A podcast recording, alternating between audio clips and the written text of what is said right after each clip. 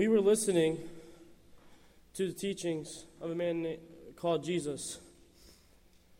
And we had heard of him, the name of Messiah. We know he's done some miracles, but to be honest, I really never believed, and neither have they.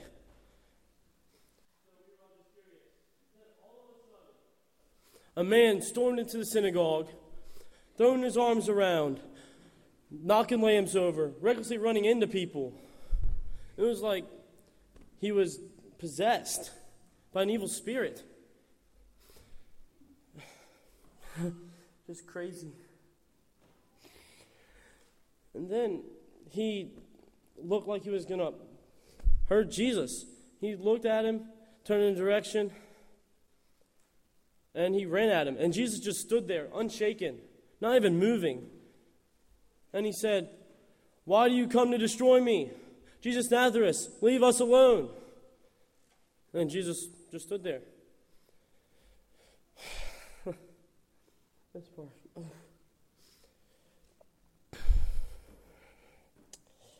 then Jesus looks at him, and he says in a big voice, "Be quiet! Satan, let him go!" And all of a sudden, the man just dropped. He was foaming out of his mouth, shaking on the ground, and then he just completely just stopped. And he was just like a normal human being, just like you and me. And then it was incredible. The most amazing thing I've ever seen in my life. Even the demons obey his command. I truly believe, that he is my Messiah.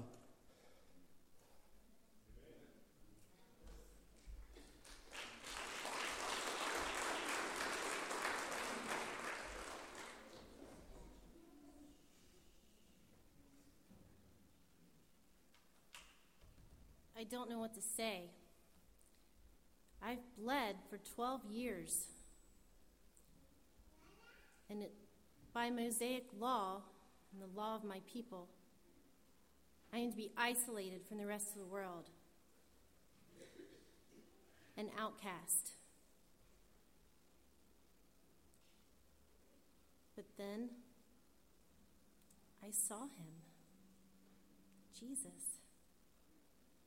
Oh, I've heard what he's done. I know the power he has. But I was afraid. Because of my fear, I didn't run up to him, up to his side. I didn't flag him down like the others. I just walked behind him, hoping he wouldn't see. I was so afraid he would be angry with me, like everyone else. I was convinced that he would treat me like a sinner, like an outcast. I was convinced he'd reject me. And then I touched his garment.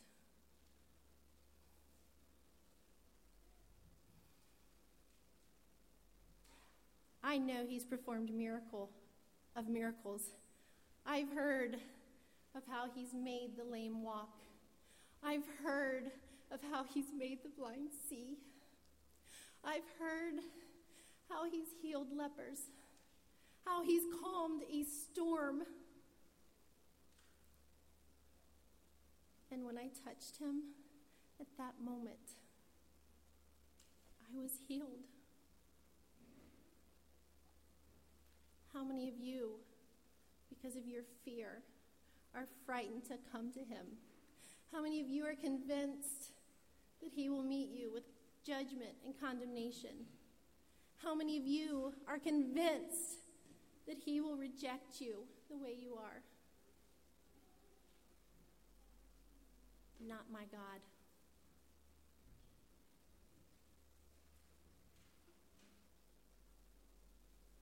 Jesus wants to heal you. Jesus wants to pour his acceptance, and his approval on you. Jesus loves you, and Jesus will turn around for you.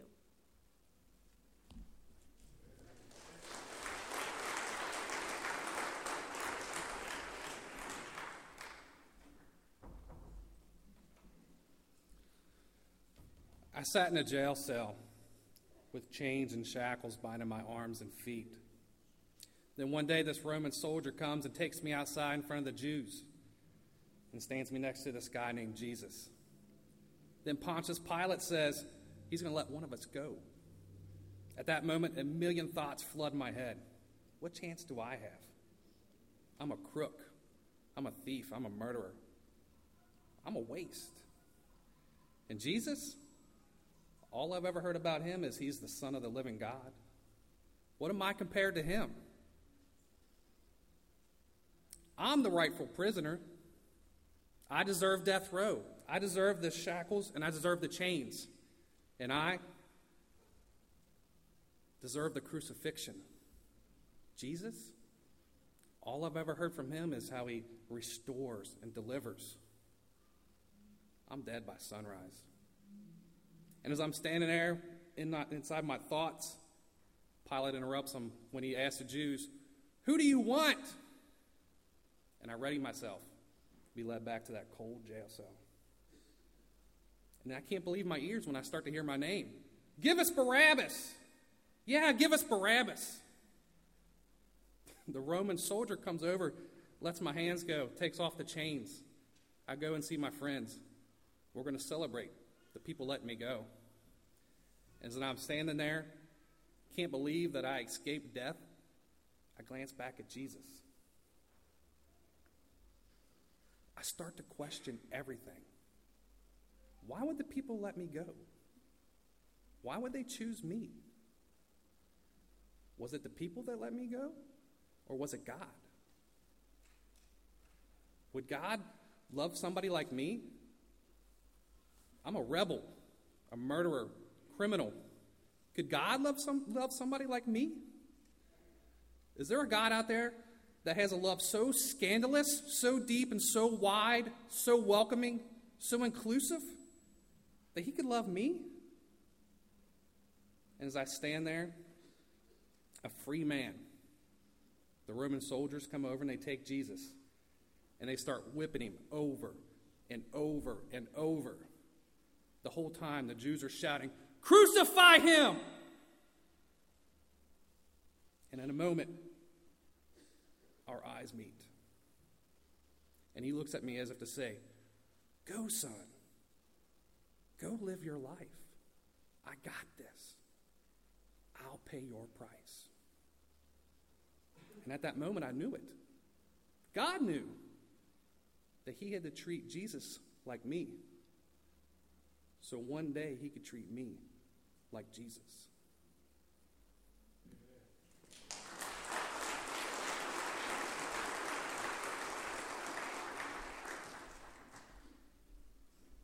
I remember going into the city to celebrate Passover, and they were leading him out as a sort of Passover lamb. I didn't understand that. And when I got to Jerusalem, it wasn't at all what I expected. I mean, there were so many people, and they all seemed so angry, like these mobs of angry people. And then out of nowhere, this guard, he ripped me from the crowd. I mean, he literally pulled me from the crowd. He told me that I would have to carry this man's cross. I remember saying to myself, "Simon, if you get this guy's blood on you, you can't celebrate Passover." And that was the whole reason I was there. It was hard to see the man through all the blood. But then our eyes met. And I knew that this man wasn't someone who was crazy and filled with lavish ideas. This man wasn't a liar. But this man was the Messiah. So I helped him carry his cross. Well, I tried to. It's Jesus, so he carried most of it. I heard them screaming insults at him. And now me. I felt his blood running down my arm. They had put a crown of thorns on his head and smashed it into his skull. The blood was dripping down his eyes and into his mouth. And then they grabbed him and they threw him on top of the cross. And they began driving the spikes into his hands and into his feet. And they stood the cross up so that all the weight was on that one spike.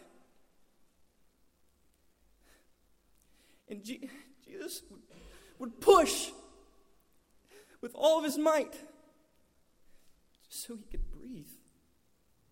I couldn't watch. I mean, he did that for so long.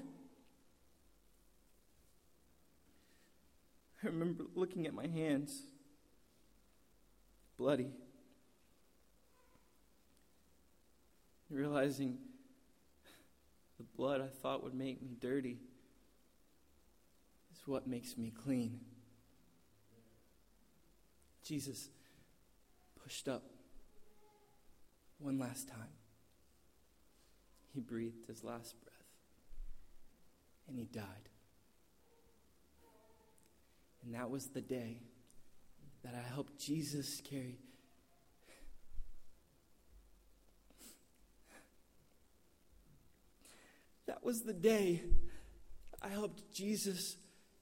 my cross. He hung and bled and died on my cross.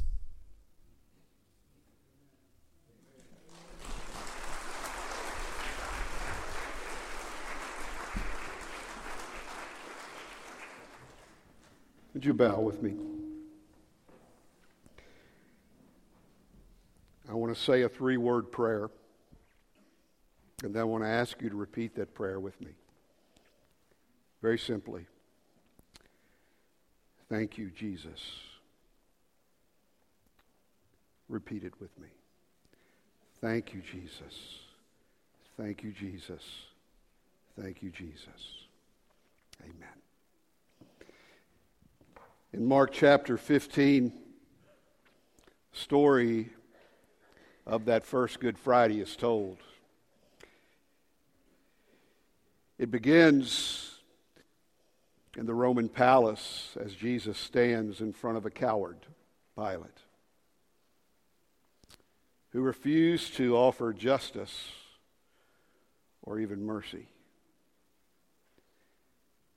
It continues as the soldiers under Pilate's charge brutally beat, mock, and mutilate King Jesus.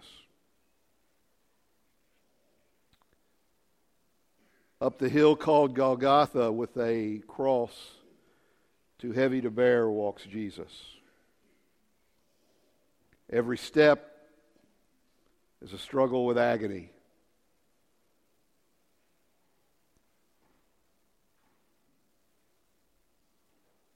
When he arrives, the cross is laid on the ground. The spikes are driven through his appendages as he becomes Savior of the world. The cross is placed into a hole, and he hangs there as a common criminal for all the world to see. His breathing is labored, his blood pours from his scalp where someone had mockingly placed a crown of thorns. He breathes. And he speaks in a whisper. He has an encounter with a thief on his left and on his right. And in those moments, we see a picture of all who would reject him and all who would receive him. And he spoke a word of great encouragement and joy to the one on his right. Did you hear what he said? Today you will be with me in paradise. At some point the pain became so great that Jesus cried out, as if screaming into heaven, "My God, my God, why have you forsaken me?"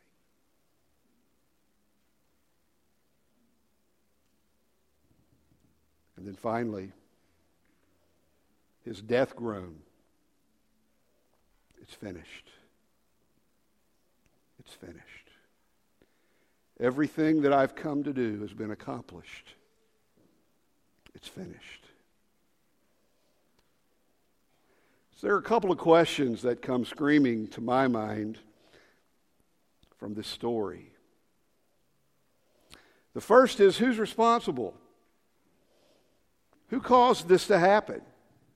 Why did it have to be this way? Because it's not a story that any of us ever wanted to hear.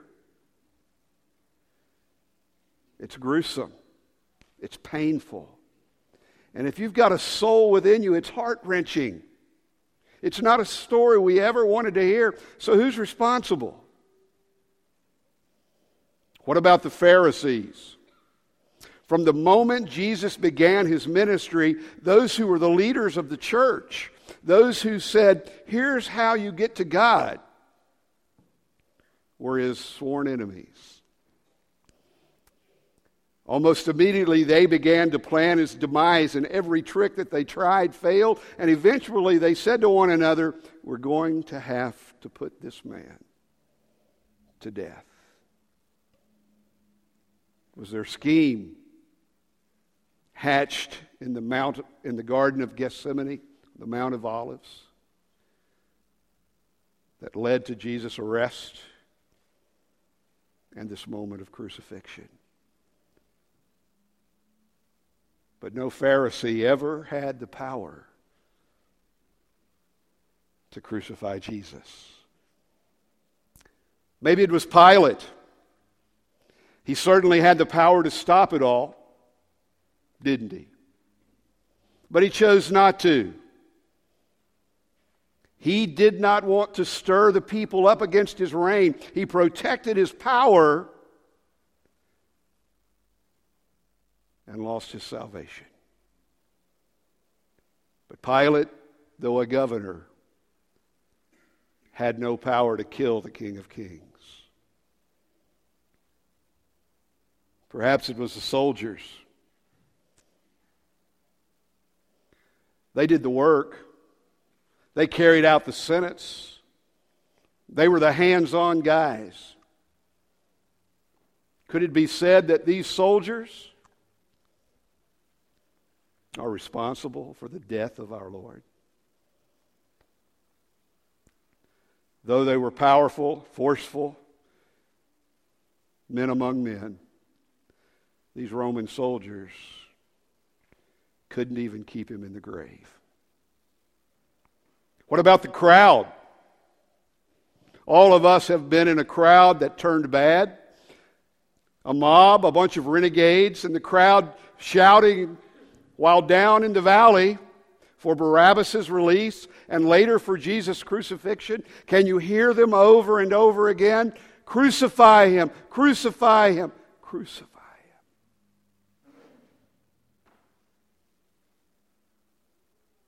And they mocked him, laughed at him, spat upon him. And some strange way seemed to take enjoyment as they watched him die. There were more angels watching the cross that day than there were in that crowd. And so their chants and their cries and their will forced upon the situation really had nothing to do with Jesus' death. I've heard many sermons where the preacher would stop and he'd point to the crowd and he'd say, "You hung Jesus on that cross. I hung Jesus on that cross. As surely as we were there, we had a part in crucifying him, the sermon would go. And the shame and the guilt of our sin that caused Jesus to climb the cross would weigh heavy.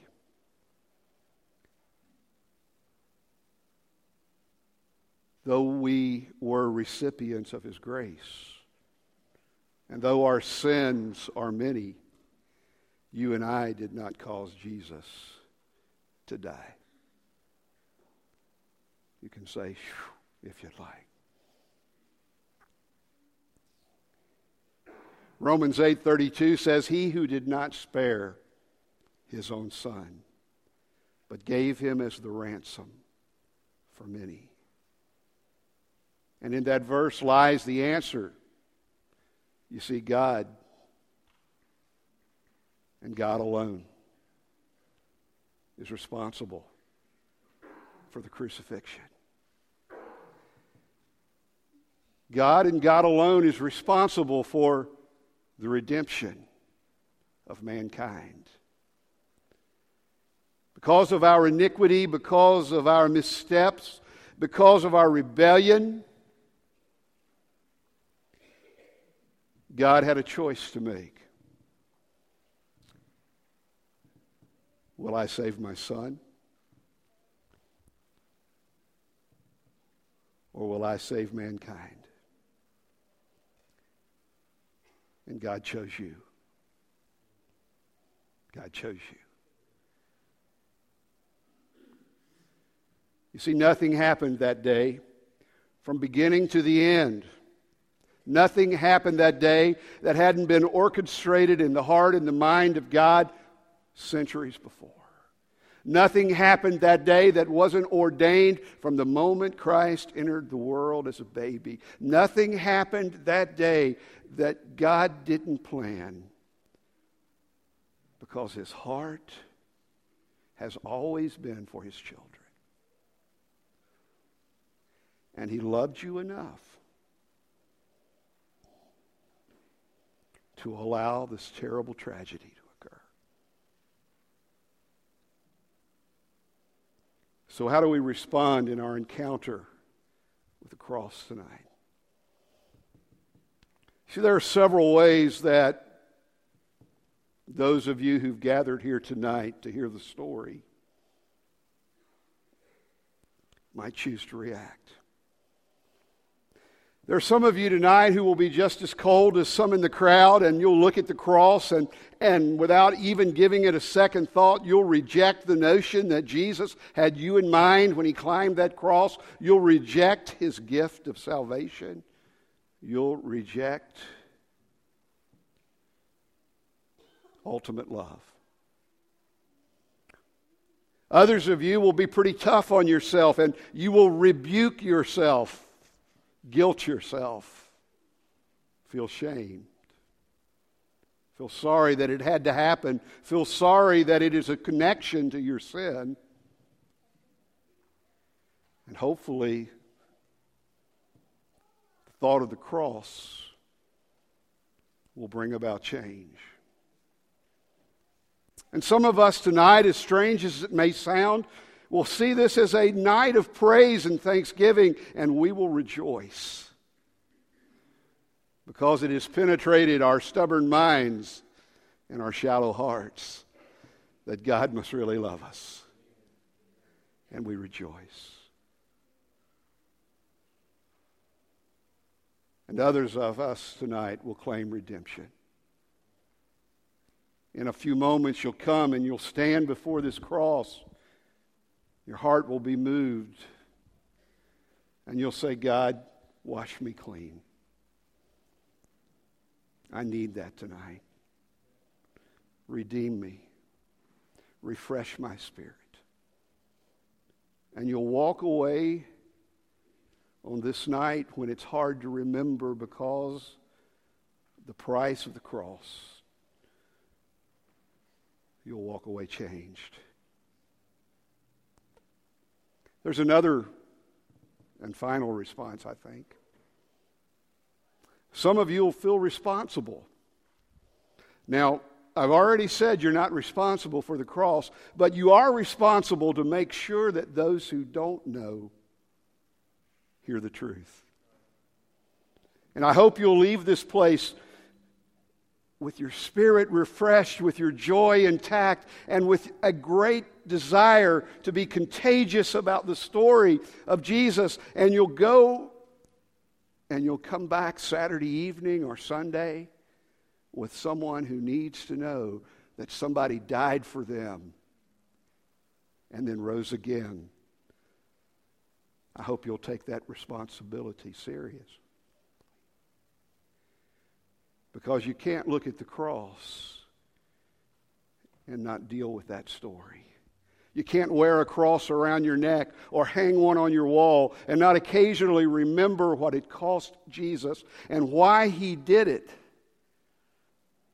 so that the world, your neighbors, your friends, your family, those you love, those you barely know, so that the world could experience redemption. There's a responsibility that comes with knowing that story. You see, from A to Z, every one of us will react, will respond. And we'll leave this place with new hope. But you can't ignore or rationalize the cross. It's reality. It is the bridge between you and your God. And you have to come to grips with what it means in your life. You have to have an encounter with Jesus. You can't escape here feeling nothing. It's too powerful. It's too pervasive. It's too pronounced. You can't escape here and feel nothing. Would you bow your heads?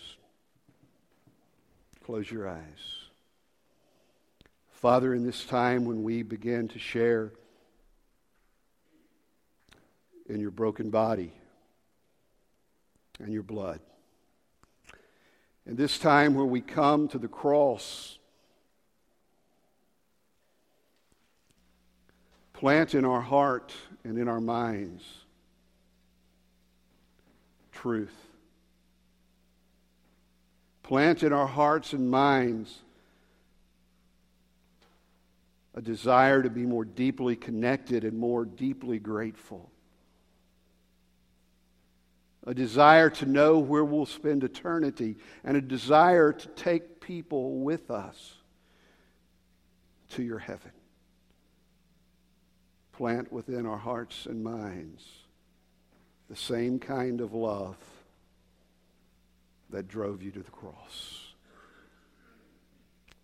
In Jesus' name, amen. I want you to listen very carefully, because we're going to take communion tonight in a very specific way. We're going to begin with the front rows here on my right and left, and you're going to come towards the middle and up these steps, be given the cup and the bread on your way. And then I want you to come and stand in front of the cross. And when you arrive there, and only after you've arrived there, do I want you to partake. And as you partake and as you stare at that cross, you do what God tells you to do. There's no proper response. It can be anything from shouting glory to kneeling and praying. You do what God tells you to do. Come with your family, come with your friends, come alone. But come see Jesus and be truthful to him. And allow what he's done for you to penetrate your heart. Let's stand.